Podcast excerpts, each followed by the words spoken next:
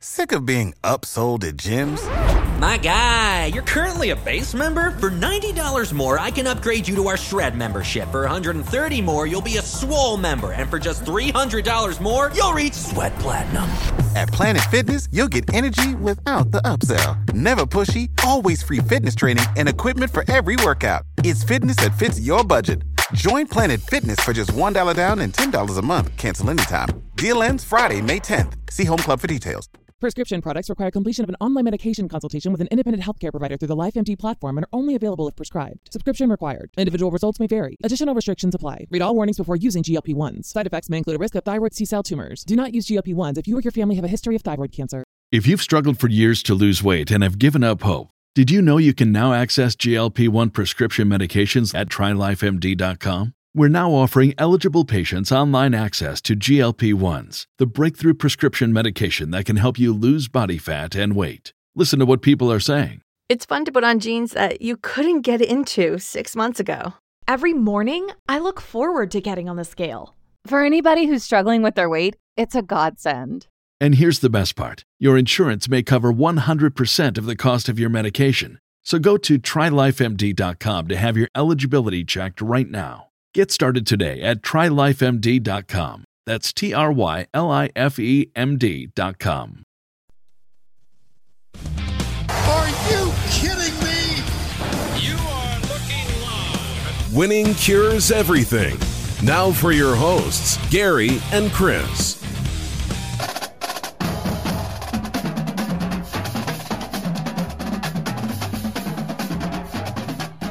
Welcome in, Winning Cures Everything. It is the Sunday, September 12th, College Football Week 2 reaction show. I'm Gary. I'm Chris. And we have got a ton of stuff that happened over the weekend. Good gracious sakes alive in the morning. I am excited. It is an early show.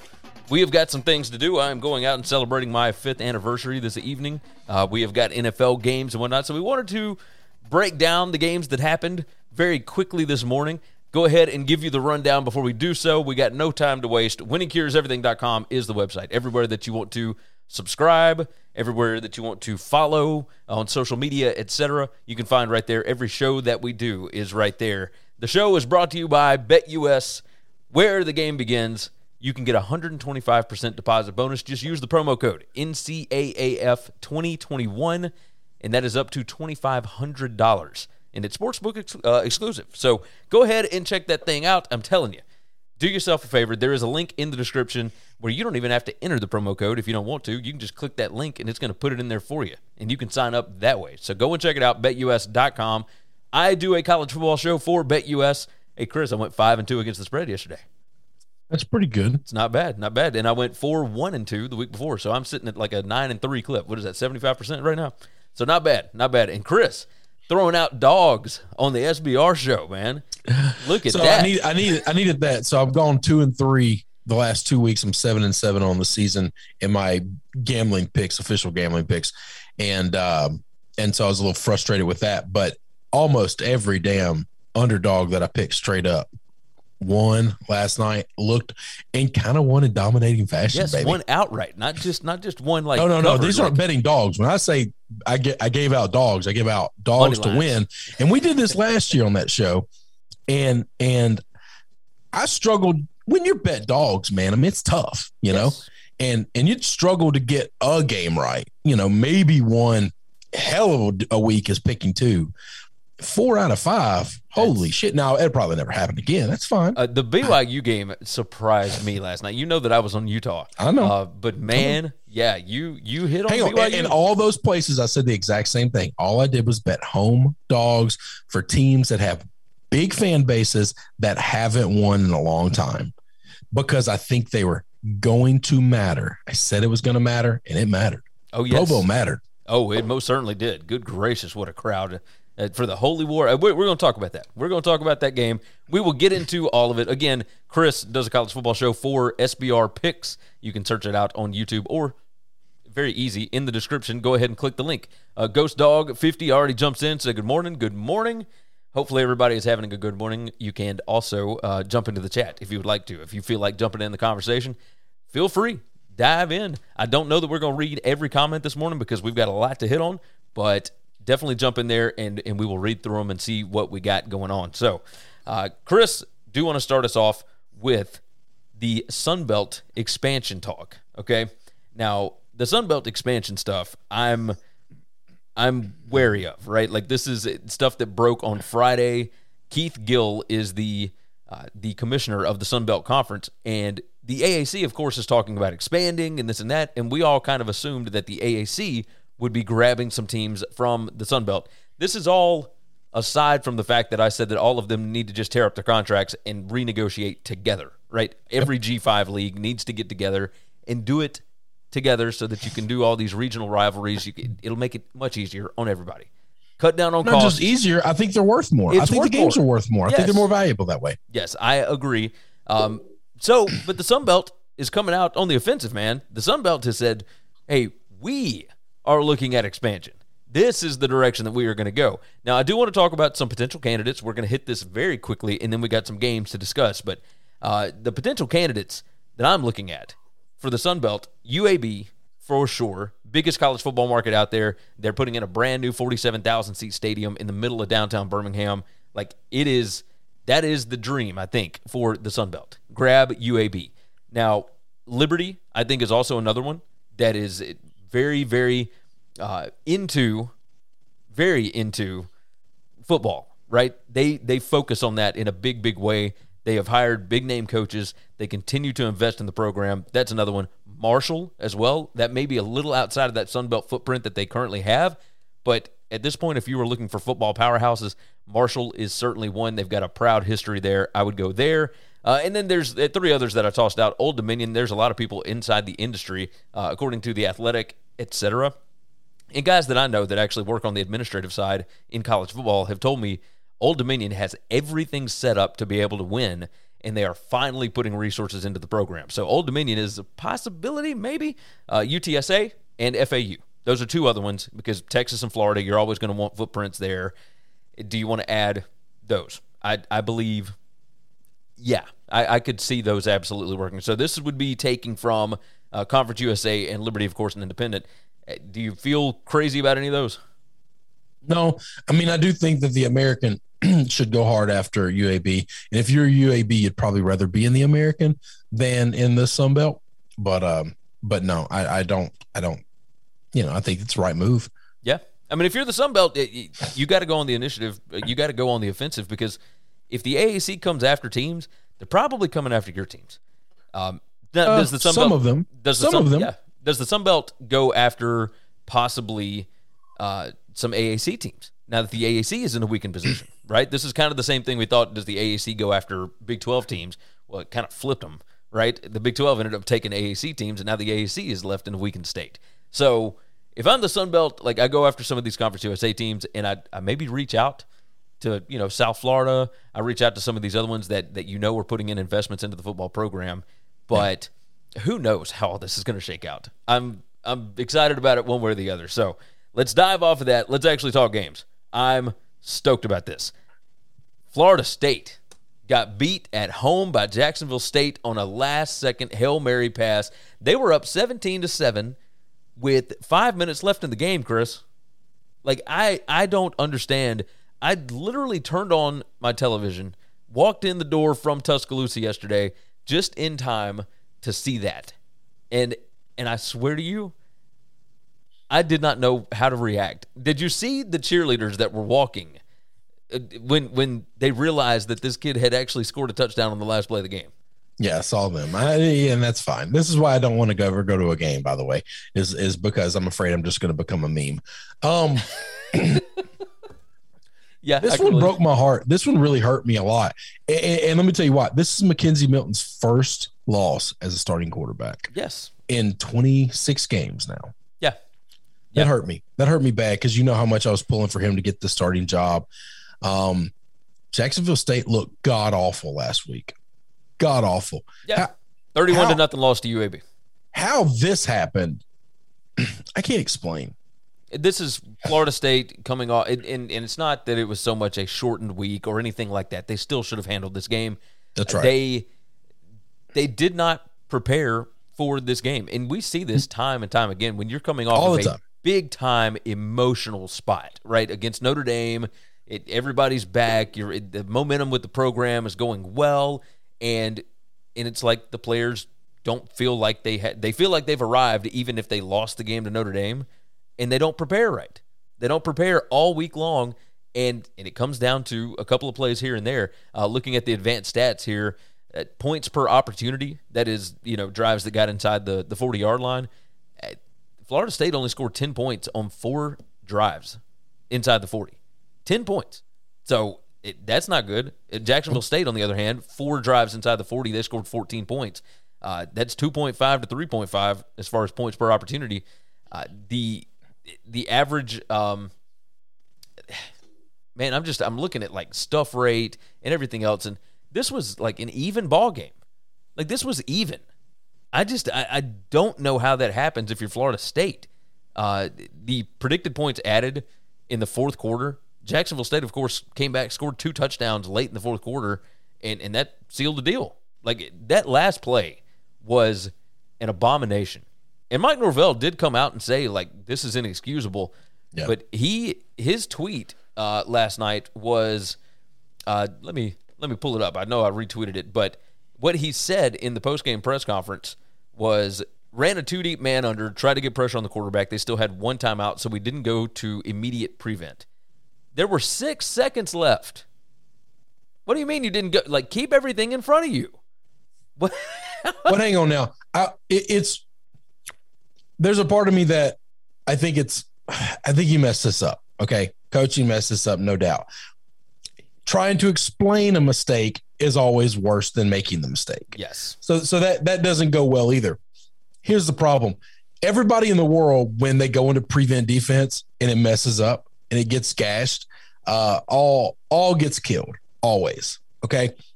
The the fact that he didn't go into prevent defense now, what bothers me is is when you're not in prevent, you're also you're still not pass rushing. And that's what frustrates people. Put all your DBs back to where nobody gets behind them. But get some kind of pressure. Don't rush one, two, or three guys. Still rush four guys because when a quarterback has all day, they can sometimes make something happen. But if you put their ass on the ground, then they can't make anything happen. Yes. Yes. I, I just don't I don't get it. Uh, by the way, total EPA in the game, uh, Florida State negative twelve point eight, Jacksonville State one point two nine. Like just just a piss poor football game. Yes, yes. It wasn't like it was even a, a big you know turnover fest or something. Florida State had one nope. turnover. Like that was it. I, I just I don't understand how this happens. I it, it, this is this feels like rock bottom for Florida State. Like it, it felt like that. Is Mike Norvell the guy to get him out of the bottom? I want to believe so, but dude, hang on now. How long have I wanted to believe Justin Fuente was the guy? Now maybe he is. Maybe year six is the is the year. Okay. Yeah, no, I'm I'm with you. I'm saying I, I want to believe it. I don't know. I don't know if you cannot prepare your guys for Jacksonville State. Like the only good thing that comes from this for guys like us who live in the Memphis area is is maybe people will quit hiring Memphis coaches. it's entirely possible. No matter how good they are, we just not gonna hire him anymore. Oh my god, yeah, no, I, may, maybe that's what it is, but I, I, I don't have high hopes. My under five and a half for Florida State this year is looking a little bit better right now. So oh, it's a lock now. I, I do. I think I think it's a, an absolute lock. Oh, what a what a disaster! All that momentum just gone. They'll they'll beat Miami and that'll be it. You're probably right. All right, Oregon thirty five, Ohio State twenty eight. What in the world happened Oregon playing a 9 a.m. body clock game. I didn't bet this one I, because I did not have a good feel one way or another. But Kayvon Thibodeaux out for the game. Justin Flowe out for the game. They're two. I did guess, Did not matter. It didn't matter. Didn't matter at all. Oregon hey, scoring. Hey Gary. Yeah. Gary. Yeah. CJ Stroud not good at football. Oh, he's really not, is he? He's Why? Really listen, I watched almost every second of this football game, and let me tell you what I saw. I saw guys wide ass open for Ohio State. The, the, you were right. Oregon's DBs could not hang with them. Yeah. I saw passes that were thrown, not overthrows, not underthrow. They were seven, eight yards away from where a receiver is, standing by themselves. Yes. This kid has to learn some accuracy or or he's gonna get the hook. When is Ryan Day going to give him the hook? Um, it was funny. We have a mutual friend that we were talking trash about bad teams this week, and uh, he he did not mention Ohio State, and I said, I, I, Ohio State could be a bad football team, and he started making a bunch of excuses for him. And he, one of the things he said was, I think I think this was a look ahead spot, and I was like, oh, that that like big upcoming tilt against Tulsa that they've got next weekend. A look ahead like, spot, like what? Like what? And then he was like, well, you know, this is a noon game, and it's hard to get fired up for a noon game. And I was like, if you think it's hard for an East Coast team to get fired up for a noon game, how hard is it for a team that plays on the Pacific fucking Ocean? What are we talking about? I will I will tell you this. Uh, all right, so so Parker that I do the Bet US show with he's got uh, this thing called Eckle rate, right? Um, okay. And I, let me let me pull it. Ah, he doesn't have it up yet. Crap. Um, all right. So I, I, what I'm curious about, I noticed in this game because I was actually, even though I was headed to Tuscaloosa, uh, the people that I was riding with have a television in the car with Wi-Fi. I didn't know I didn't know this was a thing. So I was able to watch football all day yesterday, other than when I was at the stadium. It was kind of kind of nice. Ohio State held the football for like the first 10 minutes out of 12 minutes in this game mm-hmm. and, and had success, had 100 yards. Like, we're actually. It, they had know, success, but they never got in the end zone. Exactly. So points, they never led in this game at all. Points per opportunity. Ohio State had nine scoring opportunities, put up 28 points. That's 3.11 per scoring opportunity. Oregon had six and scored 28. That's 4.67 per scoring opportunity. Oregon took advantage of of their situations, and Ohio State did not. They so let me let me tell you let me tell you what I saw happen in this game. Those DBs realized they couldn't cover the wide receivers, so I think they just tried to hang with them. They realized somebody on that defensive side of the ball. I don't know if it's DC. I don't know if it was Mario. Somebody on the defense side of the ball and said, he's not hitting the receiver. So stay in the area of the receiver because if he's not going to hit the receiver, he might throw it to you. And I'll be damned if at the end of the game, the fourth quarter of the game, he's just started throwing it to the Ducks. Yeah. No, absolutely. And, and I'm also tell you this. I, I gave him as much shit as as somebody has ever given a coach when he was the coach at Mississippi State. But Joe Moorhead coached his life off last night. Yes, he, he or yesterday afternoon. He called the the game of his career in a in a hot. See, it's funny. I valued home field advantage at Arkansas, at places like Tennessee, at BYU against Utah, at at uh at Mississippi State. I did not value it at Columbus. And you would think that doesn't make any sense. They've got 100,000 people there, and Starkville has 64. That's because Why? Ohio State expected to win. Like that's because Ohio State fans are you 80% of the people that are in that stadium have never seen them lose. They've yeah. never seen them bad. They've just seen them win their entire life because they're 19 years old. And that's it. Mississippi State fans have never seen their team be great except for one season where they were really good. And, and that even ended up badly at the end. Yeah. So so they have this hope, they have this desire, they have this fire that teams that win all the time aren't going to get. Arkansas fans have been though not fans, Arkansas has been the worst team in the West for the last seven years, yes. maybe longer. And, and so their teams come out these big home games opening season. Didn't have any fans last year. They have a fire and a passion that that ohio state's just not going to get. Alabama's not going to get it. Clemson's not going to get it. If you're used to winning all the time you're never going to get you can't manufacture it. You can't fake it. I don't think you're wrong there I don't think you're wrong at all. I think Ohio State has got some some soul searching to do. They have got the team is talented. Listen, yes. the defense sucks. I think the defense is bad. All right, not not just not just because I don't think Minnesota's offense is very good. Minnesota moved the ball on them kind of at will.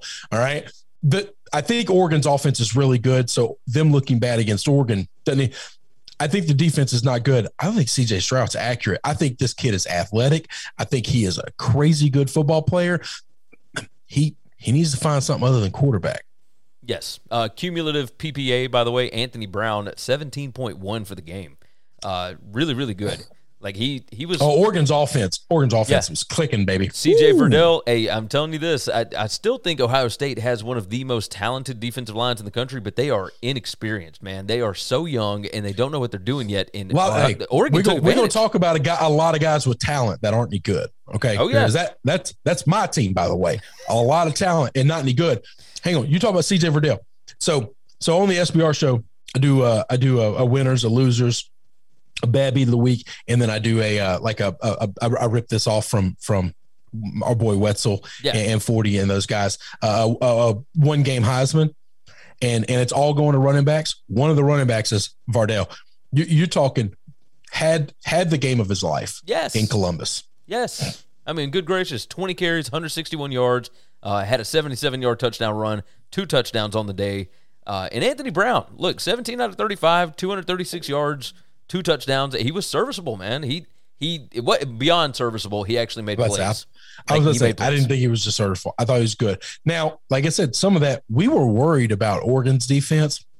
We we should have been worried about the other defense. Uh, yes. No, you're you're not wrong about that. You are not wrong at all. It does make me believe that that that Fresno State situation the week before with Oregon, like I, I kind of nailed. Total look ahead. Yes. That that McKinney is a look ahead spot. Yes, it is. Yes, it is. Let's move on. Let's Looking uh, ahead to Tulsa. Jesus, what are we doing? the Cyhawk Trophy goes to the Iowa Hawkeyes, twenty-seven to seventeen. Turnovers galore. It was. It was it too big of a spot for the Cyclones? No, no, Iowa's just better than them. Iowa is, is bigger. Iowa is stronger. Iowa is better than them. Iowa At is football. So good. So, uh, this is what I said on the Bet US show, and, and I've said this multiple times with with you when we've talked about this game over the past what six years that we've been doing this. I was just about to say, uh, Iowa State wants to do what Iowa does. It's just that Iowa's been doing it longer and they're better at it. That's right. It's really hard to beat somebody at their own game when they've been doing it longer than you've been alive. Yes, like Kirk Ferentz. This is this. It, it's what he does. Like this is not Yes. like Iowa. I, I can't believe this line, and this line was getting bigger, Gary. This line, I, I got it at three and a half. It closed at four and a half. I can't believe I was catching plus 150. So, this is one of those caveats. You remember we talked about I got dogs right? Like, this was a wrong team favor. This is the books had a mistake. This is, I shouldn't get credit for the Iowa underdog win straight up. Okay. No, no, because I no nobody in the world outside of Iowa State fans really believed Iowa State was the better football team and should have been favored. Okay, so You let can't- me let me tell you a, a, a- interesting theory here, right? The the numbers. theories. We're gonna go with theories. Well, in the preseason, look, we we talked about the game of the year lines and all that kind of stuff. preseason. Iowa Jesus State was up, uh, not up. They were favored by five and a half in the preseason. I know. Now- but that was wrong. That was wrong then. I understand. Hold on. Advanced stats from this game. Now, of course, that tries to take out like turnover luck and all this other kind of stuff, right? well, when one team has four turnovers, you can't take out turnover luck. Agreed. I understand that. I'm talking just basic advanced analytics. The post game win expectancy for Iowa State in this game was 91%. They their success rate was through the roof. Their points per opportunity was much higher than Iowa's. Like it was it- their their average starting field position. That's that was the biggest problem there. Iowa their average start was 58.1 yards. Iowa State started on their 20 every time. But but they made that happen. I know, I know. They absolutely made it happen. I'm talking about it, that kind of those kind of numbers Like you can't. If you're gonna tell me I'm gonna take out all the turnovers, then well, yeah. The other team's going to win all the time. Like, what are you talking about? When you turn the ball over four times, you can't say, I'm going to give you a stat, but I'm going to remove all the turnovers. well, no, it's because it, it- look, you you can't bet week to week expecting Iowa to be able to score points off of every turnover that they get, right? Like it's impossible No, to but I, at tell me outside of the quarterback position, name a position group that you think Iowa State's better than Iowa at. I, I don't think that they're better than them at the Okay, quarterback then, position. then I don't think they're better than them at any position. in what world should Iowa State be favored by more than a field goal in this game? A look ahead line a year from now should have been close to a pick 'em game. All right, Yeah. And there's no way on earth it should have been six. Yeah, no, you're uh, you're not wrong. Hey, Akbar jumped in. Derek R, by the way, has jumped in with a lot of different comments. Uh, Joseph said, "Is that some Earl Grey tea? That's gangster." This, this is just coffee, bro. Just coffee, brother. It is. It is in my Harry Potter mug, though. Yes, uh, Derek R. Iowa is just good. Their defense is solid. And They're their- really good. And their offense is very complementary to their style of play. Yes, Well, absolutely. no, they, they don't. Hang on. They create turnovers and they never turn the football over. If you take the ball away from Iowa, take that some bitch home and put it in the frame because it don't happen very often. You're right. You're right. Eight Spencer Petras, by the way, or Petrus, whatever, uh, negative 4.8 PPA on the day. So that's that's cu- uh, cumulative EPA for the game. Um, he he was good in the second quarter, and that was it. Like he he did not play But- well, but and he doesn't matter. have to be. If Like- they ever get a good quarterback, Gary, hold on your ass because they're going to run away with football. I think Petrus can end up being good eventually. Uh, this has got to sting for Iowa State, though. This was supposed to be the year. This was Well- their time to shine, and I'm telling you, I think big, I, we talked about this. Iowa's going to win the Big Ten West. They I think. oh. I- hang on. You you stopped it. You should have stopped it one word too early. Uh, just the Big Ten. Oh, just the Big Ten. Oh, I'm sorry. You think it's a big deal to win their division. I think it's I- a bigger deal to win the conference. No, it is. Okay. I'm. I'm.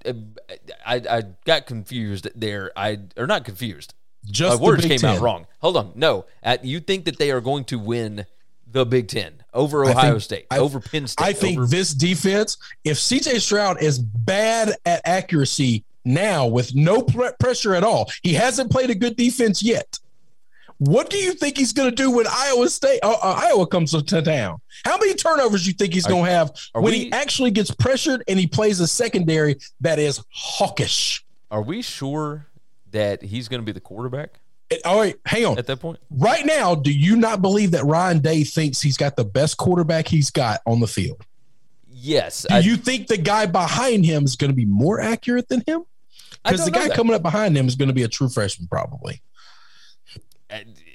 I mean, I know he's got a beautiful young. head of lettuce, and I know that he's, you know, got a million dollars in his pocket. Well, no, I mean, it could be, he could play Kyle McCord. He could play like he could do all kinds of stuff. I Like, think I think Ryan Day is probably one of the best offensive minds in all of college football, and I think he knows who the best quarterback he has is. And I just maybe think he doesn't have the quarterback on the roster this year. Not that It's those possible. guys behind them won't be better next year. Not that CJ Stroud won't be better next year or later this year. These guys can all improve and get better. Not that they are finished products because they're not. They're all extremely young.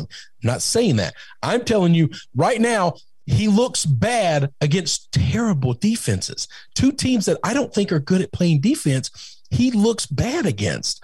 What do we think he's going to look like when he plays a defense like this? you, You think he's just going to magically get better? Uh, no, no, you're you're not wrong. You know, I mean, that will be at the end of the season, so there's Uh, development yes, time that's, there. That's right. So But- add pressure on top of this that that kid has never experienced before. Okay. Uh, okay, okay. Here, All we right. got we I got to know, move off. I know they've got. Gotta- I know they got those little pot leaves on the side of their helmet, and we're just supposed to just assume that they're the better football team, and those boys from Iowa never are the better football team, and so we just never give them the benefit of the doubt. That's fine. I'll hitch. I'll hitch my wagon to the eighty-year-old man. Okay. Kirk is not that old, so Iowa he does look- get a he big win. looks. He looks eighty. I will tell you He- this: this game has worn on his ass. Yes. Oh, I, I think That, he, that man has aged like presidents. he aged with that uh with that scandal big time. Yes, big time. from from what he looked like in 2019, 2018 to what he looks like now.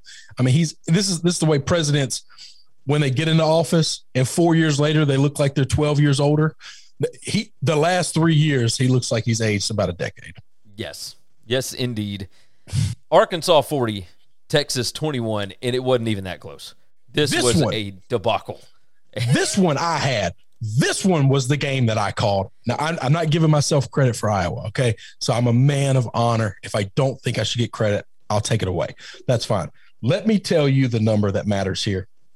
I didn't know this was the next game up, or else I'd have had it ready for you. Oh, it's all good. Hey, let me let me give you a stat before you do that. Uh, If it's my Arkansas stat, I'm gonna be mad. Arkansas nine scoring opportunities, Texas four scoring opportunities. So. Arkansas scored 4.44 points per scoring opportunity, and they had nine of them.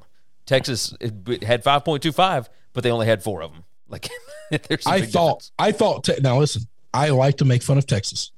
I thought Texas was a really good team. Okay. Yeah.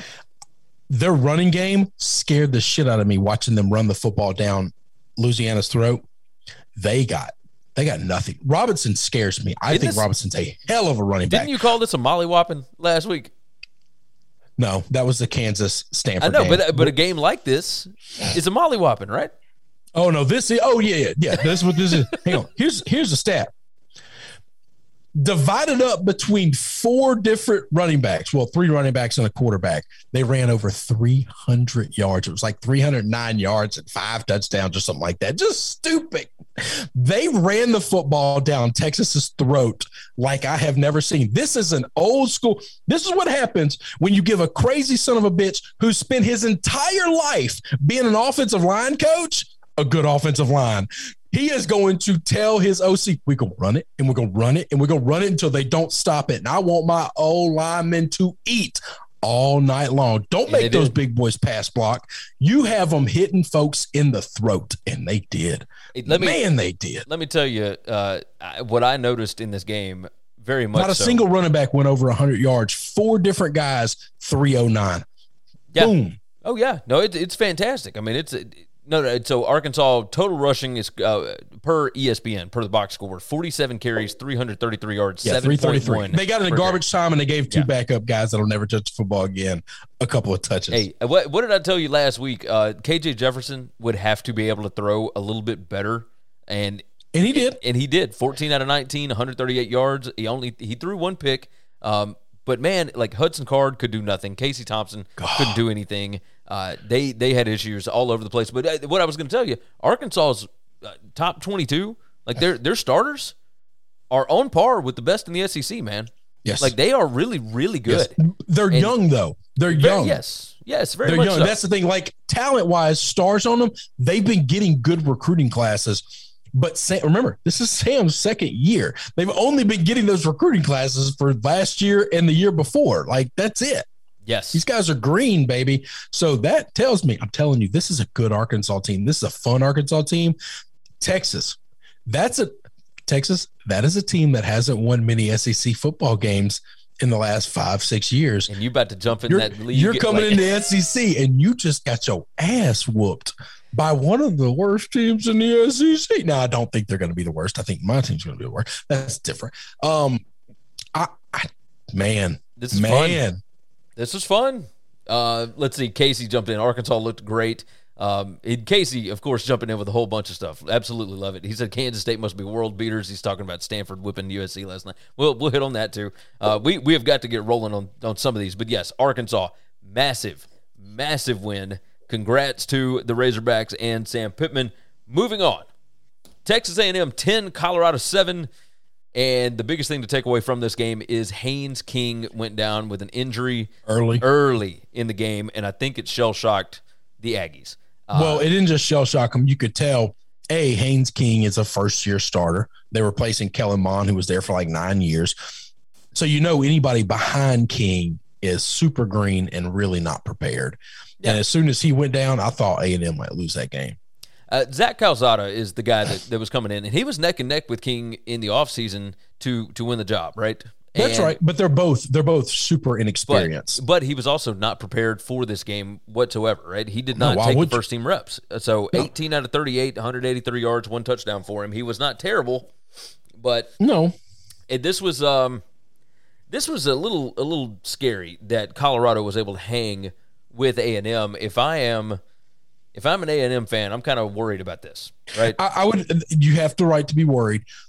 I also thought some fluky things happened like they got the ball in the end zone or to like the one or two yard lines multiple times and then the worst the worst rule in sports happened twice yeah. to them. Yeah. That, there's nothing you can do about that okay? Because because if you if you just chalk both of those up to field goals that this is this is a different football game. Yeah, you know what i'm saying? you win by two scores like, yeah. It, it, when you're and, and you don't know what happens from there because now colorado is down by two scores. And so you your defense might get a pick might get a fumble. You get them to make a mistake because they're making press you know they're pressing. Um just a lot of things can happen to change the outlook of the game. And uh well i, I know, think uh, the biggest thing that i'm that i'm worried about predict that. like if i'm an a&m fan what i'm worried is we were not able to run the football like uh, no they weren't able to 20, 29 carries for 97 yards that's 3.3 per carry uh i mean what do you what do you even do with that? Like they they ran Isaiah Spiller eight times. Like I think he something happened with him. Uh, Calzada ran seven times, twenty eight yards, and then Devin Achani, uh, if I'm saying that name right. You guys correct me in the in the chat if I'm not. But he ran nine times for 50 yards. Like he had a, a pretty good average, 5.6 per carry. But they they couldn't really do anything. Like That's offensively, right. they just they completely shut down when when King went out. And I mean, they got they got a long way to go, man, because they they got some tough games on the schedule. Like it's.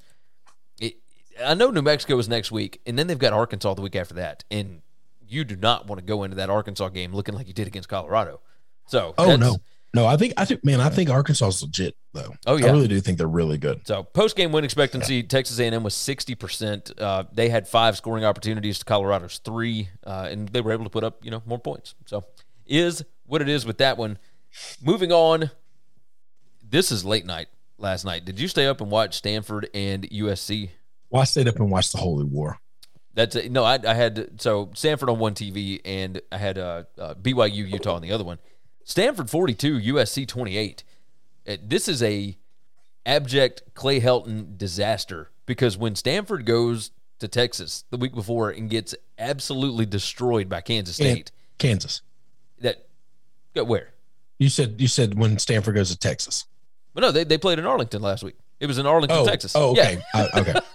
I was confused. like, uh, they played Kansas State. No, they, yeah, they played Kansas State in Arlington, Texas. It was a neutral site game. Bad. Neutral site game, and and they got destroyed last week. And Stanford comes out and starts a freshman quarterback. Look, post game win expect there was nothing fluky about this. Stanford ninety nine the hell out of them. They destroyed, destroyed USC in this game. Like didn't even give them an opportunity. I I don't know even what to make of this. Um, what what what can we do with Clay Helton at this point? Well, nothing. So I have been saying all off season that the hate on Clay Helton has gone too far. He's not that bad of a coach. Is he the second coming to Pete Carroll? No. But is he as bad as everybody's making him out to be? Absolutely not. I was wrong. Uh, he's, he's, absolutely as bad as everybody's making out to be, and he's got to go. Do I get an apology from no, Friday? You don't show? get an apology. and people telling me on Twitter I need to apologize to you. Come on, you make your own decisions. If I talk you out of something, no, no, that's because I'm no. a hell of a salesman, and you don't know any better. You didn't. You didn't talk me out of Stanford the other day on the show. I was okay. talking about David Shaw, and and or no, I didn't. Oh, David Shaw David Shaw. is still not a very good coach. I still don't think he's a very good coach. But David Shaw is still not a very good coach. But, is, but is he is he better than Clay Helton? Maybe, but that's still okay. So you're better than one guy in the Pac-12. Hey, you still uh, t- you still got to get over two more to be in the top ten True. of the Pac-12. True. Uh, uh, Tanner McKee, sixteen out of twenty-three passing, two hundred thirty-four yards, two touchdowns. Can you uh, take any stats away from this game and think they matter? This was a shit show from the second this game started. I think that you can take away the fact that Stanford's new quarterback actually looks pretty good. I'm not worried about Stanford's quarterback. I'm worried about USC's offense. What the hell happened there, man? Uh, I don't think Slovis is very good. Like this was what I was worried about with the San Jose State game, where USC was up 13 to seven in the fourth quarter, and they couldn't move the ball on San Jose uh, San Jose State for a long, long time. True. I I think I think people have figured out this Graham Harrell offense. I mean, it's it's in year three now. Yeah. At, once you're into year three, you've given people plenty of tape. Kedon Slovis was a three star quarterback coming out of high school. Like, I, I know, I know this. It is, it is clear and evident. All right, now both of them. Look, UCLA has beat up on two bad football teams. Okay, but UCLA has taken over. Yeah, there Los may be a power shift here. Yeah, there may be. A They've taken shift. Chip Chip Kelly has just ripped this thing away from them. Yes. Yes, they are indeed substantially better. No, I, I tend to agree with you. Not not there's there's there's a margin there that's pretty wide right now. When you need mealtime inspiration, it's worth shopping Kroger, where you'll find over 30,000 mouthwatering choices that excite your inner foodie. And no matter what tasty choice you make, you'll enjoy our everyday low prices, plus extra ways to save, like digital coupons worth over $600 each week. You can also save up to $1 off per gallon at the pump with fuel points. More savings and more inspiring flavors make shopping Kroger worth it every time. Kroger, fresh for everyone. Fuel restrictions apply. Save big on brunch for mom, all in the Kroger app. Get 16 ounce packs of flavorful Angus 90% lean ground sirloin for $4.99 each with a digital coupon. Then buy two get two free on 12 packs of delicious Coca Cola, Pepsi, or 7UP, all with your card. Shop these deals at your local Kroger, less than five miles away. Or tap the screen now to download the Kroger app to save big today. Kroger, fresh for everyone. Prices and product availability subject to change. Restrictions apply. See site for details. Notre Dame 32 and Toledo 29, and nobody on the planet really got to watch this game. And what a disaster that was for NBC. What a disaster that was for for Toledo for nobody to be able to see the damn game.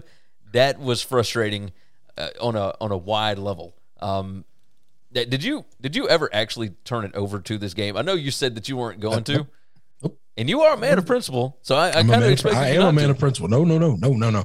Listen, I am not opposed to the streaming stuff.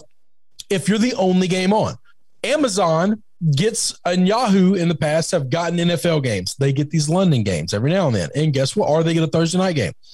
And they put the London game on at 9 a.m. or 7 a.m. or some weird ass time.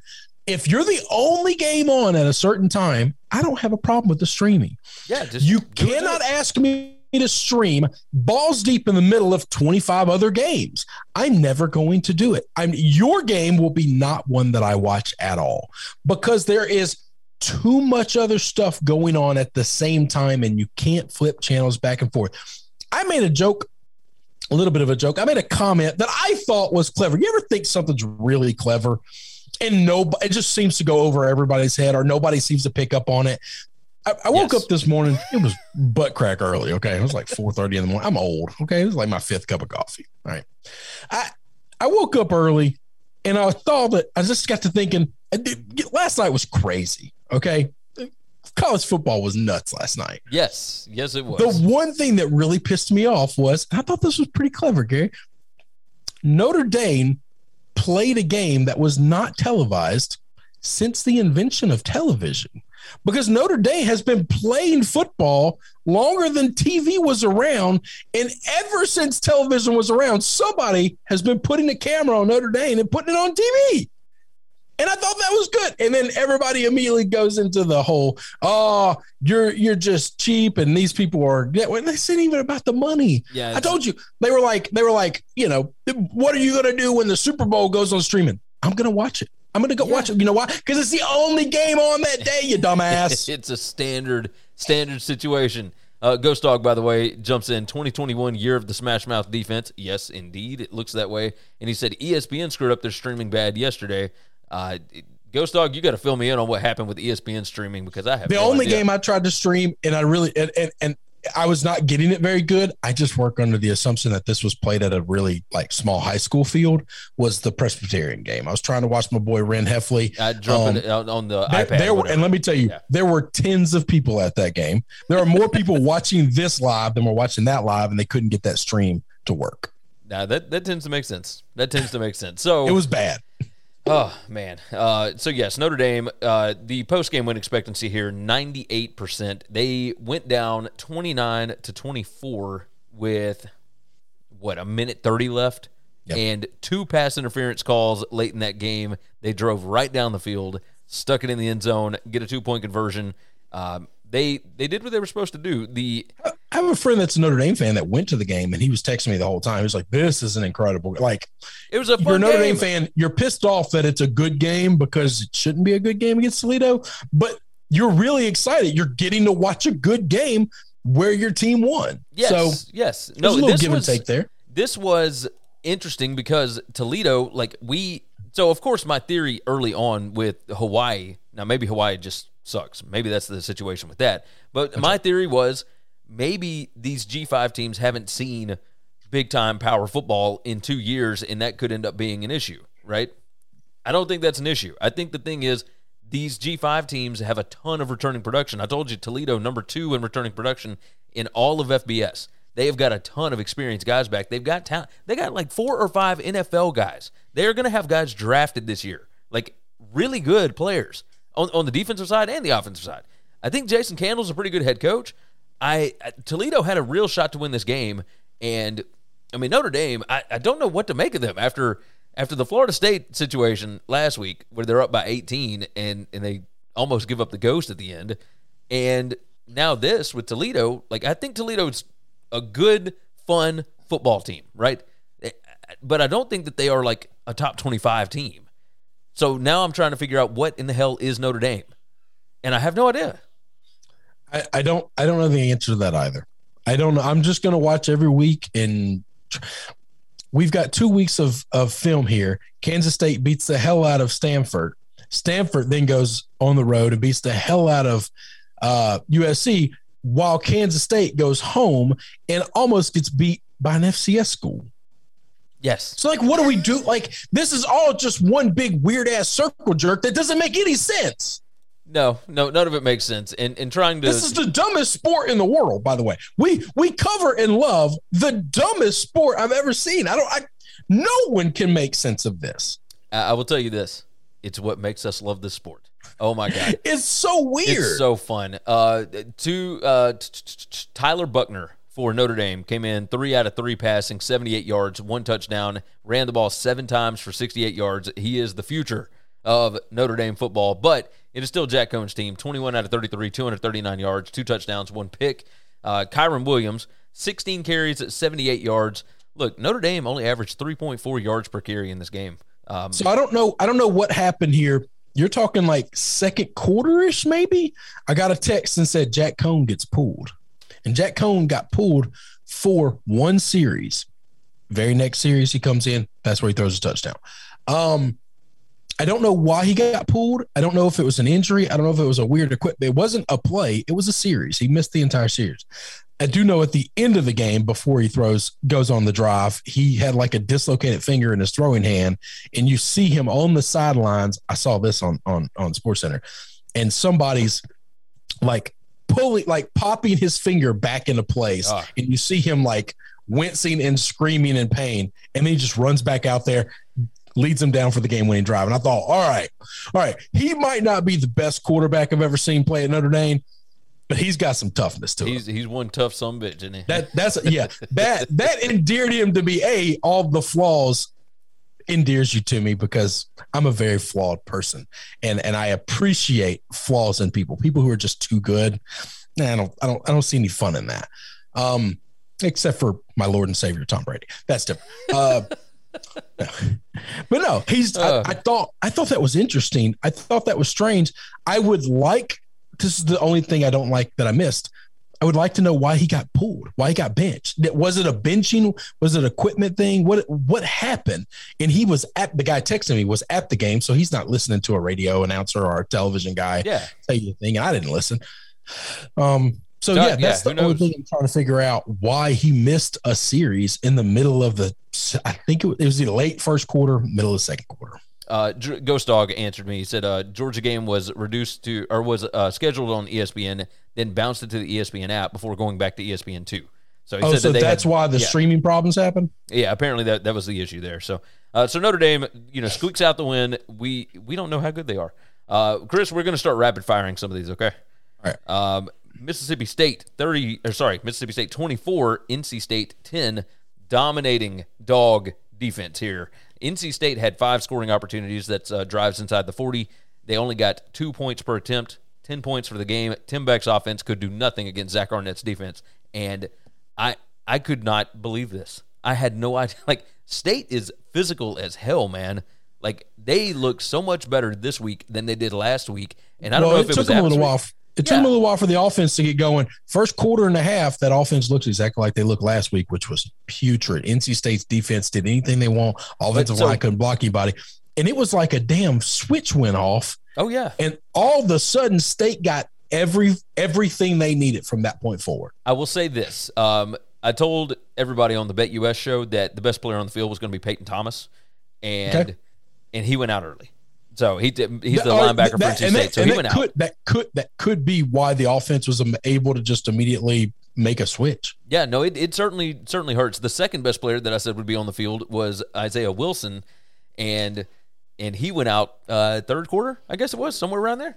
So, good morning, Lincoln. My, my son is awake now, so he, he went to the ball game yesterday, his first time, and uh, and enjoyed himself. But uh, but man, did we we had a party. We had a party yesterday. So he's good. He's good. Here, come here. Come on. We got a, we got a rapid fire. Let's talk about Mississippi State real quick. So, hey, tell tell Mr. Chris, did you have fun at the game? Have fun at the game? Had a boy. Did you did you enjoy it? Tell him roll tide. Say roll tide. Yeah, don't you don't want to don't listen. Don't abuse that child like that. Somebody Now- somebody on this stream is gonna call child services on your ass. That's, they might at this point. I don't know what's going on. He he decided to get all shy on me. oh, So- you tried to make him say them horrible words. That's what it is. I tried to make him say roll tide. He he was saying it all day yesterday. All No, day That's, yesterday. that's that's cultish. That's cultish. He did it. That's a survival mechanism. You blend in with the crazy people so that they don't, you know, hurt you or mess I you. understand. I understand. That's a, that's Uh, a defense mechanism. That so- boy needs help. Back into this NC State game. Uh, stuff rate NC State .095, Mississippi State .20. That's a massive difference for anybody that doesn't understand the advanced stats. Um, at, just looking at this game from an outside perspective, it, it looked like State had been preparing for this one instead of the Louisiana Tech game. I think really- there's a yeah. lot to that. I, I, I think I, I think we're seeing that all over college football. Yes. Um, I think it's unwise. I think it's really dangerous. At the end of the day, if you're a team like Mississippi State and you squeak by a Louisiana Tech, but you perform well in the SEC, nobody's going to remember that. Nobody's going to care. So it's a risk probably worth taking. I thought NC State was a better football team before this game started. I thought NC State had a chance to be the second best team in the ACC. I don't know that I'm I don't know that I'm changing my opinion on that. Maybe Vatek is the second best, but uh Yeah, the Mississippi ACC State is in a world hurt right now. Mississippi State ran the opening kick off back for a touchdown, and their defense was so suffocating and swarming. They they couldn't let they were able to buy the offense time to get, To get going. figured out. And once they figured it out, man, Rogers looked good. Rogers looked real good. Let's Yes. rapid fire. Keep going. Re, uh, rapid fire. Moving on. Holy War. The Holy War. BYU 26, Utah 17. And uh, man, I, I I don't even know where to go with this one. Utah was never in this game. It felt like it, they they could do really nothing in the first half at all. The offense looked pedestrian at best. I thought that having Charlie Brewer in there would would make this team a little bit better. And in that BYU defense, like the line of scrimmage for BYU is serious, serious, man. You called this game like you told me.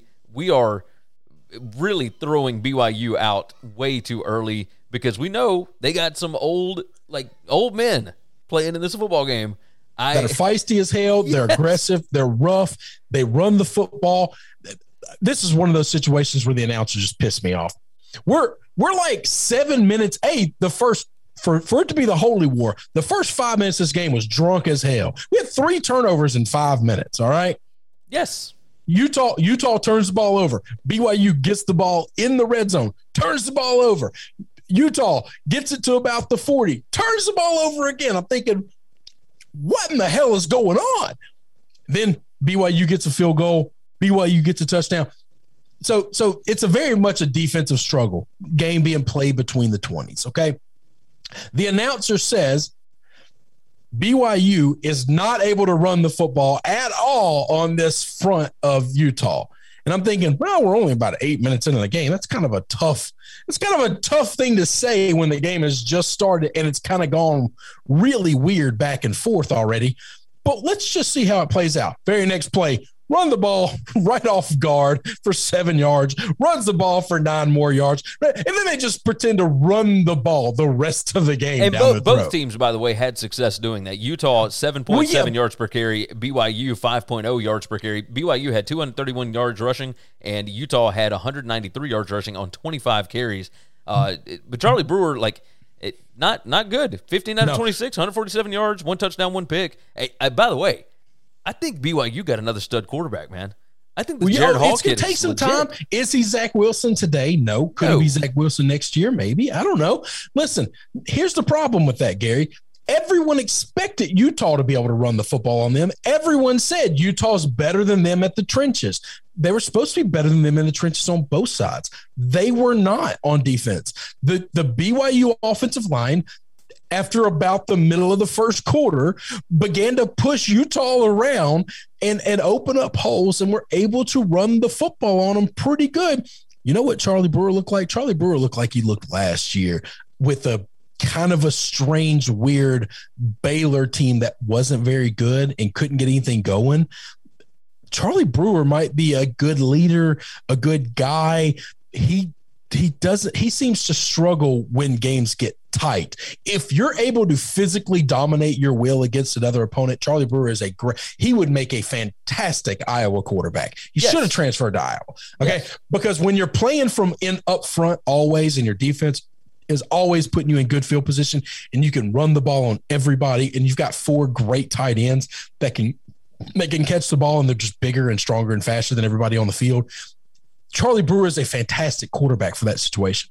You need to make a play. Charlie Brewer is not the guy you want. Yeah, you're probably right the, about at that. the helm. Hey, BYU, by the way, I think a big part of this havoc rate for BYU 0.26. Hell yes. 0.26. Hell yes. Utah 0.145. Uh, BYU uh, created chaos just created chaos, and and it really threw the Utah quarterback uh, for a loop. I did want to mention, had gone too far. It, it, it just not. I've hey, never seen BYU as bad as people were saying BYU was. Kalani Sitake. I, I, didn't have a chance to look this up, but I saw. I think I saw it on TV last night. First win in the series since 09. Is that right? Well, yeah, I think it's his first time to beat him since he took over head coach. Uh, yeah. Oh no, it is yeah. because I know they had won like Utah had won nine straight. Yeah. So I mean, and just Sitake's only been there for what, like six years?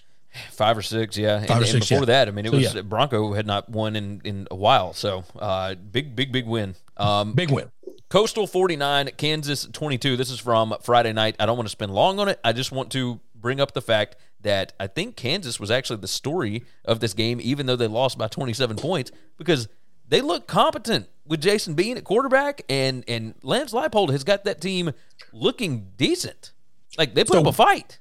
So we were texting back and forth in the group chat that we have, and and I'm watching this game. I'm saying, listen, Kansas is getting beat. All right, Kansas is definitively getting beat in this game. Yes, but but there are when I say there are years, every year for the last decade or so, Kansas would have folded. They would have given up as soon as they got down by three scores. It would have been over. They packed it in.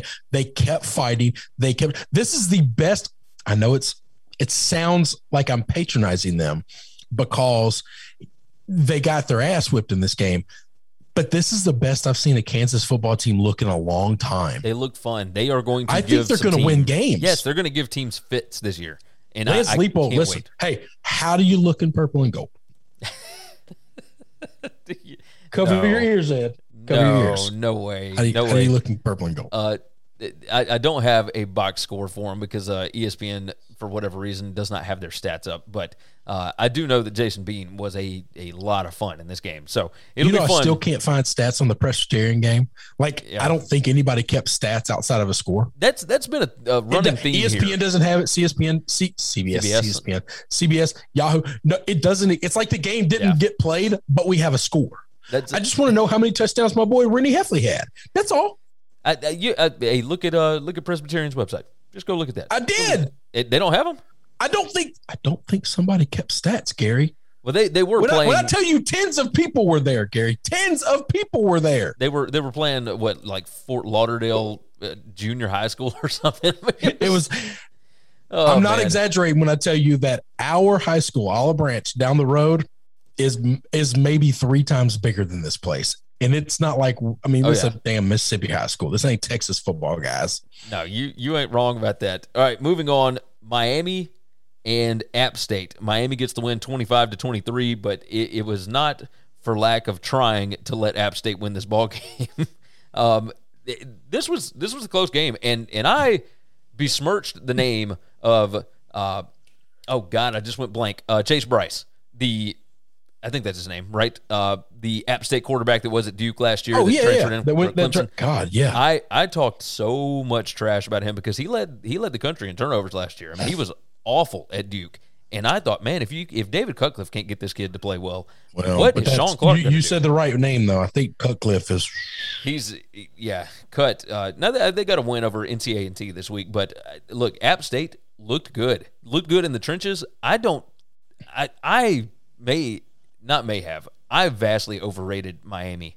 Uh, yes, you did in the preseason, and I, and you told me not to, and I didn't listen, and I apologize for that to everybody. No, but I, I got to ask a question: What kind of for a team and a school that actually there are people that real use real voodoo down in Baton Rouge? What kind of weird ass voodoo does every time Alabama plays a big ranked team preseason, that team is they have the worst year they've ever had in 10 years. I have no idea. How do you how do you do that? I don't know. I don't know. You remember they played like number eight Michigan back eight, nine yes, years ago, whatever. Michigan and Michigan lost like seven games that year. You Yes. play Florida State. Florida State was ranked like three in the country, and Florida State lost like five games that year and were trash. Hold on, hold on. Florida State lost their starting quarterback to an injury. It doesn't game. matter. That team was bad, I Gary. know, I know, I know, I know, I know, I know. They were But, uh, bad on defense. They're bad on the offensive line. They were overrated everywhere on the field. How in the hell do you do this? Miami, by the way, in this game won the field position battle by an average of 14 yards per drive. Uh, Congratulations. po- a App State was their post game win expectancy 76% of the time with the stats that were put up in this game does App State win the game.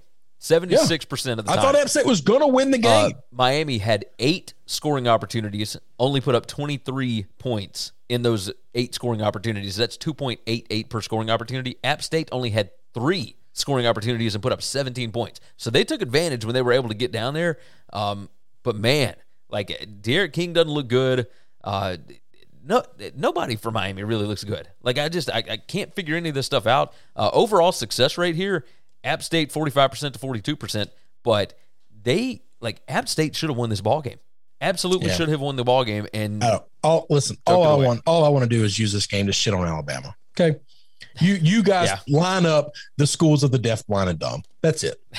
You shouldn't be number one in the country.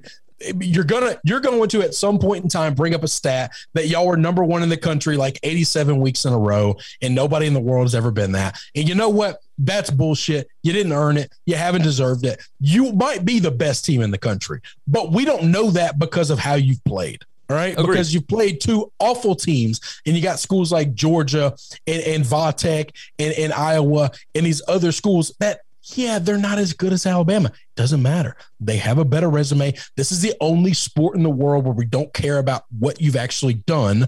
We care about who you actually are. And Yeah. that that pisses me off. So I took a couple of shots at you last night for that. It's all good. I understand that, and that's that's perfectly fine. But yes, Miami should not have won this ball game, and now Miami gets to deal with a much improved looking Michigan State team uh, next week. Uh, I think they're going to get beat by Michigan State next week. I think it's entirely possible. They're going to that game's at that that game's at Michigan, right? Michigan State. Uh, no, I think it's actually in Miami. Um, Jesus, they don't have to leave the Mason Dixon line the whole year. I think I think it's uh it's They one. get Atlanta and then two two home games. Hold on, I will double check this for Who you right blow quick. to get that scheduled? Um, but yeah, I, I think uh, I mean they played in Georgia, and then they play App State at home, and then I think that they've got uh, yeah, no, it's it's uh, against Michigan State at home, 11 a.m. in Miami, 11 a.m. Central Time game in Miami. So All right. Well, they might not win that game because Michigan State will have to be coming down into the mugginess of the South in the summertime. Yes, yes. All right, I've got a few more that I want to hit. Uh, we we got to roll through. Michigan thirty-one, Washington ten. Um, is it fire Jimmy Lake time? Should we? Should we I mean, five, like six games into his tenure, should we be uh, thinking about this? You, you brought it up last week. I know you did. So I think that you. I, I, think all I know. Gary, is I've just been told he's an amazing coach. That's all I know. I, I've been told. I've been told he's a great coach. I have no idea who, what information people you have to tell me that. I don't. I don't know where you're pulling that from. I don't know where because you're not the only one. It's out there in the ethos. Jimmy Lake is a great coach. Jimmy Well, Lake's no, I- great I- hold on, coach. hold on, hold on, hold on. I, he is a great defensive coordinator. He was. Are you sure? yes, because he the defenses were great under Chris Petersen, but I wonder if that is the element that's missing. Like maybe Jimmy Lake is not made out to be a head coach. He hired John Donovan. This is what we've talked about uh, for uh, the, the last uh, dating back to last year. John Donovan is, is the most predictable offensive coordinator in the country, and he does the same crap over and over and over and over again. And So it's the OC's fault. and no, it's not just the OC's fault because the head coach is the one that hired him. Like he was terrible at Penn State, and then James Franklin fired him. So, and and of course, Penn State got significantly better after the first two years of James Franklin's tenure there.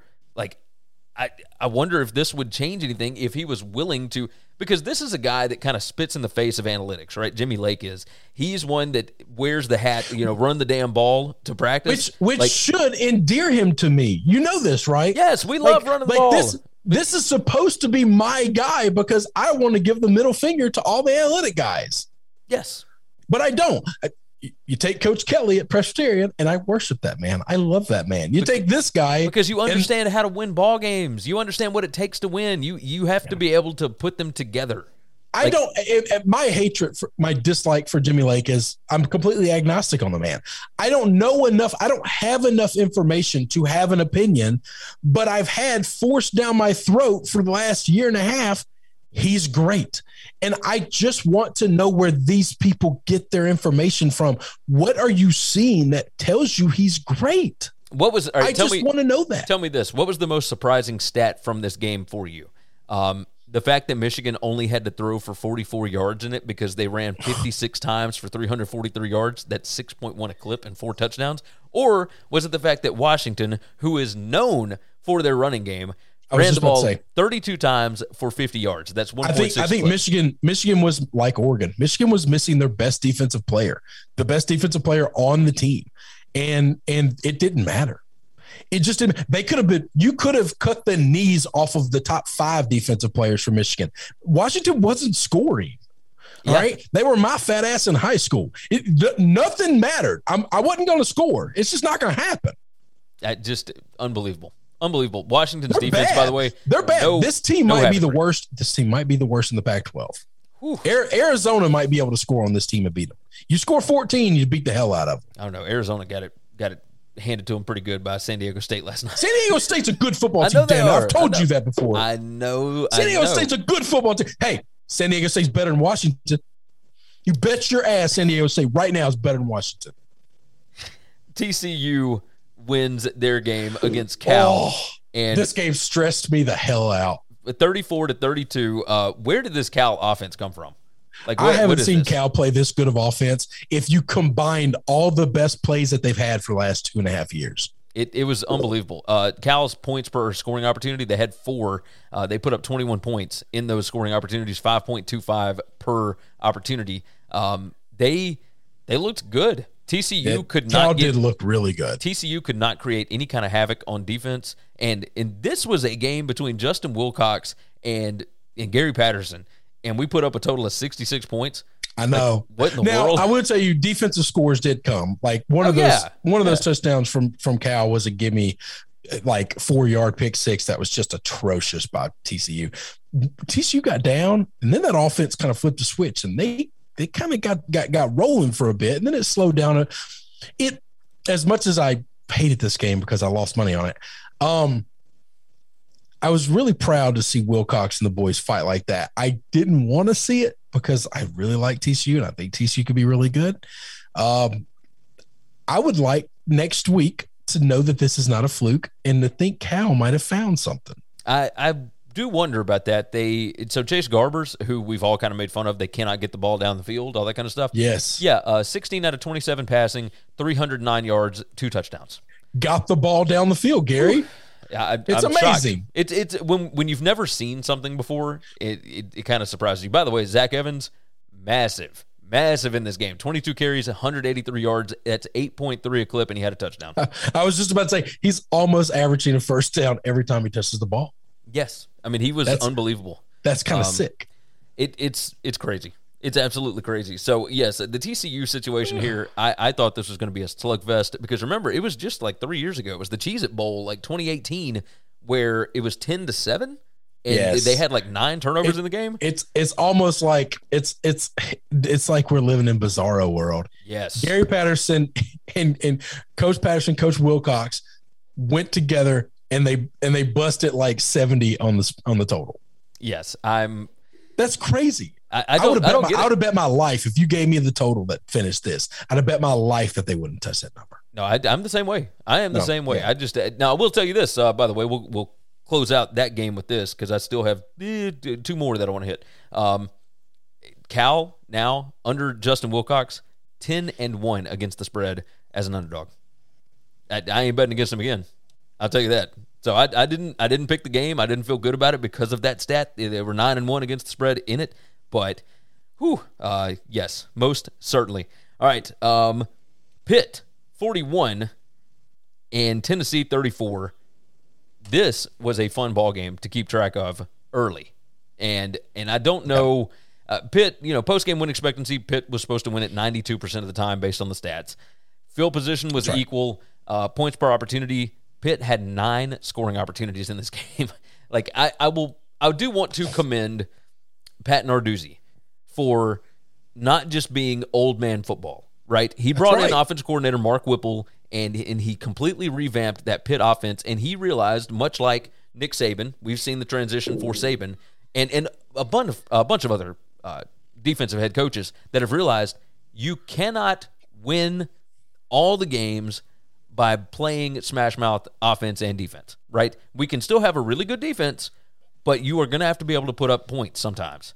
And and they figured it out. Like they are putting up points. Mark Whipple, the former UMass coach, is now their offense coordinator. He's in year three. Kenny Pickett has been there for like eight years. Uh, Ghost Dog said Pitt and Tennessee game was really good. Yes, it was. This was a fun game, and Knoxville looked like they were rocking, man. Listen, I, I was. I was. Tennessee's going to be so much better than they've been in the past. They really are. I think that Pitt team's really good. They might be the second best team in that conference. Um, You're not wrong. Here's here's the thing. There's only one thing that I saw in this game that made me so happy. There's only one.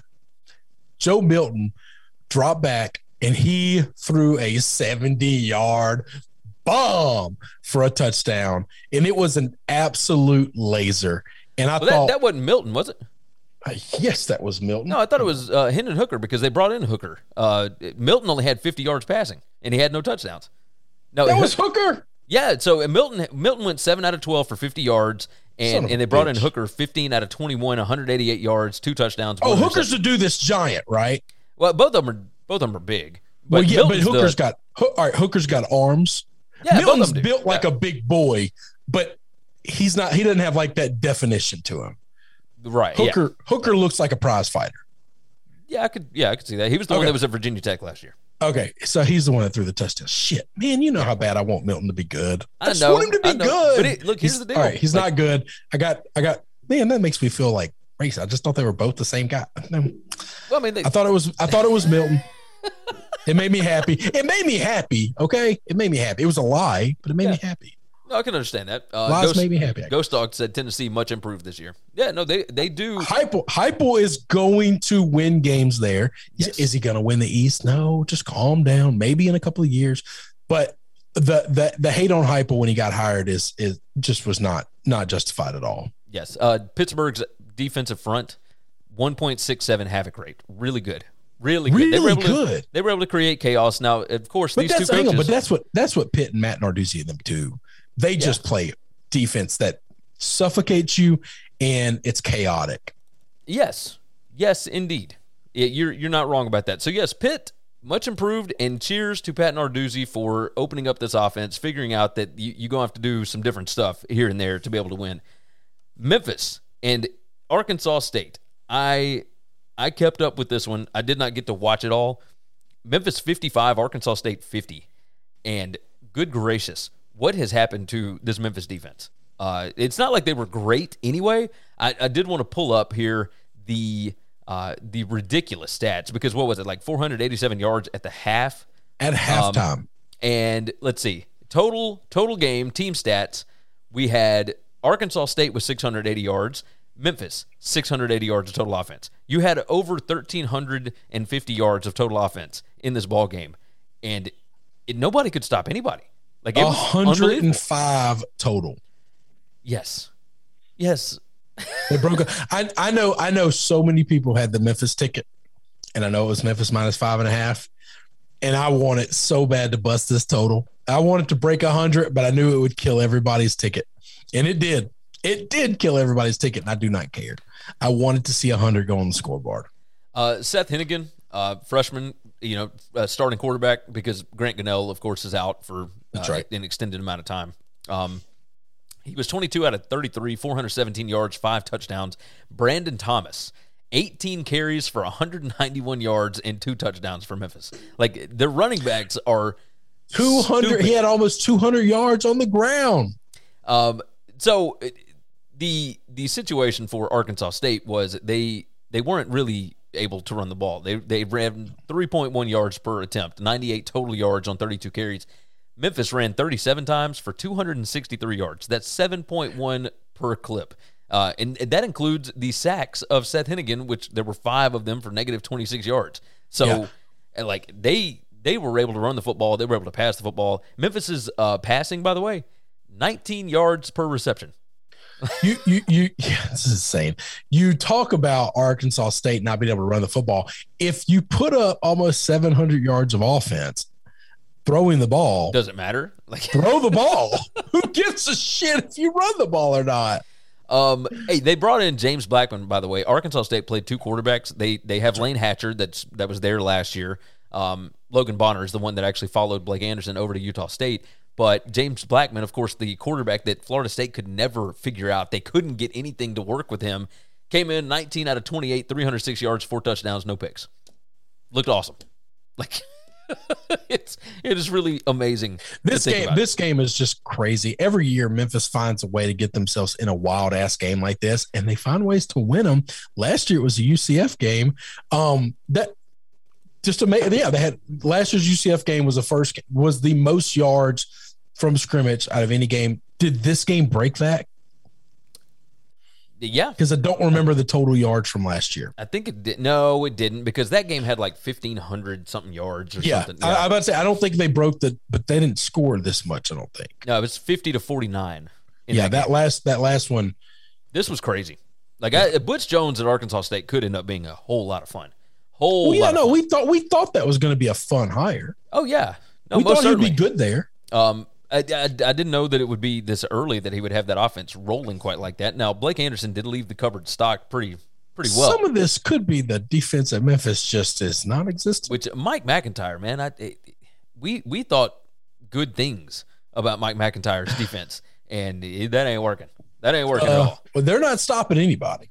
No, you you ain't wrong about that. All right, we'll close out with this one. This is the last thing we're going to hit today, and of course, it was the 20th anniversary of 9/11 on Saturday, and Air Force uh, whipped Navy.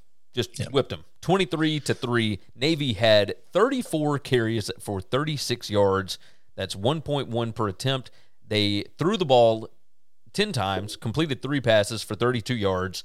Navy is a dumpster fire at this point. And of course, you don't want to say that the day after, you know, the anniversary, but uh, they they did go ahead and fire their longtime offensive coordinator Ivin Jasper uh, this morning, or I guess it was late last night, like after the game.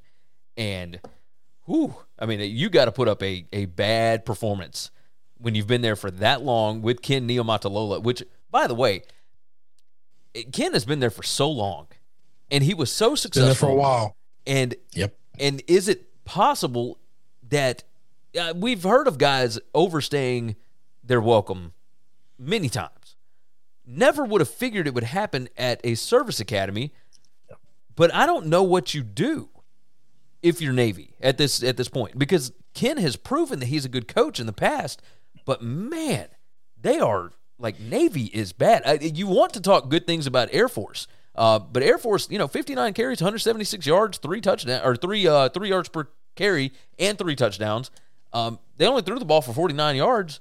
Like I we would want to talk good about Air Force if every team Navy didn't play did this to them. Yes. That's the thing. If Navy played really well in a couple of games and then got drummed by Air Force, then we'd have good things to say about Air Force. Yeah. But the problem is this is a broken damn record every week with Navy, man. This was, by the way, uh, total yards. Air Force had 225, Navy 68 total yards for the game.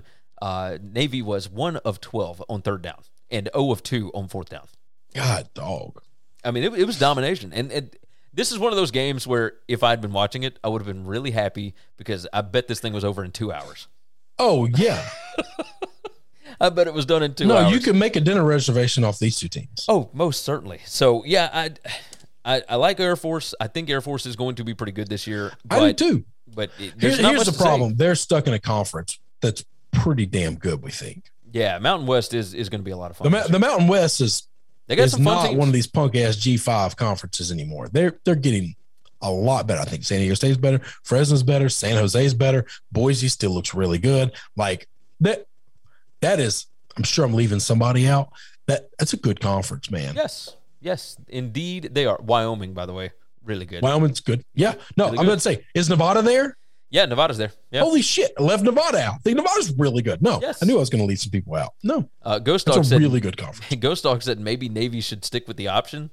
Uh, this is that's what cost them this like not cost them the game, but that's that's what this was. Like this is the option. Like I don't. I don't know how you win there. I don't. I really don't. I don't either. I mean, it, Jeff Monken came in and completely flipped uh, these service academies on their head. Like he Mm-hmm. he has really changed the game for Army, and because Army Army got a win by the way. I didn't have this on my list, but Army got a win over Western Kentucky, 38-35. So I got the, I got the cover with the with the mountain or the uh, the mountain the Hilltoppers, but uh, when Army's putting up thirty eight points on on explosive football teams, whoo, baby, baby, baby. All right, you ready to rock and roll? Let's get out of here. I'm going to watch some get out of NFL. here. We're going to go watch some NFL. All right, you guys have been fantastic. The show brought to you by BetUS, where the game begins. Use the promo code NCAAF 2021, 125% deposit bonus up to $2,500, and it is sportsbook exclusive. So there's a link in the description. Go ahead and click that, and it'll put the promo code in there for you. But I'm telling you, best sportsbook out there. Go ahead and check them out. BetUS, where the game begins. Go to winningcureseverything.com. Make sure and check out the Butterfly Effect College Football Edition. It is it do a search for it. I'm going to try and actually post it to like the top of the page because it's it's a few posts down now. But uh, just Yeah, now that we've for it. gotten a bunch of them in there. Yeah. Uh, so go ahead and check that thing out because we are up for a podcast competition. We want you to do us a favor and check it out. Make sure and like this video if you have not already. Subscribe to YouTube, subscribe to the podcast, all that. The numbers are exploding right now, and we appreciate all of you for watching the show. Uh, check out the BetUS College Football Show. Check out the SBR College Football Show. Links in the description for both of those. You can subscribe to those channels. And I think that's going to cut it. Chris, anything else we need to hit? That's it, brother. That is it. You guys are great. Thank you for watching and hanging out with us. We uh we love these Sunday shows. The the Sunday shows are going to be different times almost every week. We just got to fit them in wherever we can because NFL, all that good stuff. So pay attention to your dial. Make sure and hit that notification bell on YouTube if you want to jump in on the live show. With that said, you guys take care of yourself, take care of each other, and hopefully all of your NFL tickets cash today. Thanks for checking out Winning Cures Everything. If you want to keep up with us, hit subscribe on YouTube or your favorite podcast app. Visit the website at winningcureseverything.com, or you can like us on Facebook or follow us at Winning Cures, at Gary WCE, or at Chris B. Giannini on Twitter. Share out the show, leave a nice review, and make sure to comment and tweet at us. Support for this podcast and the following message come from Corient. Corient provides wealth management services centered around you. They focus on exceeding your expectations and simplifying your life. Corient has been helping high achievers just like you enjoy their lives more fully, preserve their wealth, and provide for the people, causes, and communities they care about. As one of the largest integrated fee only registered investment advisors in the U.S., Corient has deeply experienced teams in 23 strategic locations. Corient has extensive knowledge spanning the full spectrum of planning, investing, lending, and money management disciplines. Leverage Corient's exclusive network of experts to craft custom solutions designed to help you reach your financial goals, no matter how complex they may be. Real wealth requires real solutions. For more information, connect with a wealth advisor today at corient.com. That's C O R I E N T.com. Corient.com. When you need mealtime inspiration, it's worth shopping Kroger, where you'll find over 30,000 mouthwatering choices that excite your inner foodie. And no matter what tasty choice you make, you'll enjoy our everyday low prices, plus extra ways to save, like digital coupons worth over $600 each week. You can also save up to $1 off per gallon at the pump with fuel points. More savings and more inspiring flavors make shopping Kroger worth it every time. Kroger, fresh for everyone. Fuel restrictions apply.